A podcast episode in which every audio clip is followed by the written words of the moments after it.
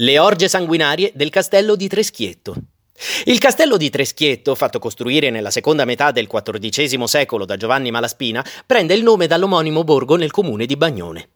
Adesso il castello è un rudere, ma le poche pietre rimaste della maestosa roccaforte sono sufficienti a ricordare i racconti che ad essa sono legati. Tra tutti i Malaspina che hanno governato i vari feudi della Lunigiana, il marchese Giovan Gasparo Malaspina, signore di Treschietto dal 1616, è ricordato per le sue efferatezze. Oltre a vessare i propri sudditi con azioni spietate e ciniche, era solito invitare al castello giovani vergini per farle partecipare a dei festini che puntualmente si trasformavano in orge crudeli e che altrettanto puntualmente terminavano con sacrifici umani. Ancora oggi si racconta che le coltivazioni della famosa cipolla di Treschietto, disposte attorno ai ruderi della roccaforte, servano a tenere prigioniera la sua anima tra i confini delle mura.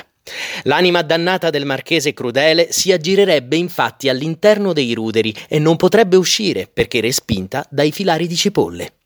Un'altra leggenda racconta anche che nei sotterranei del castello sia nascosto un vitello d'oro, cercato da molti sin dal giorno della morte di Giovan Gasparo, ma ancora mai ritrovato.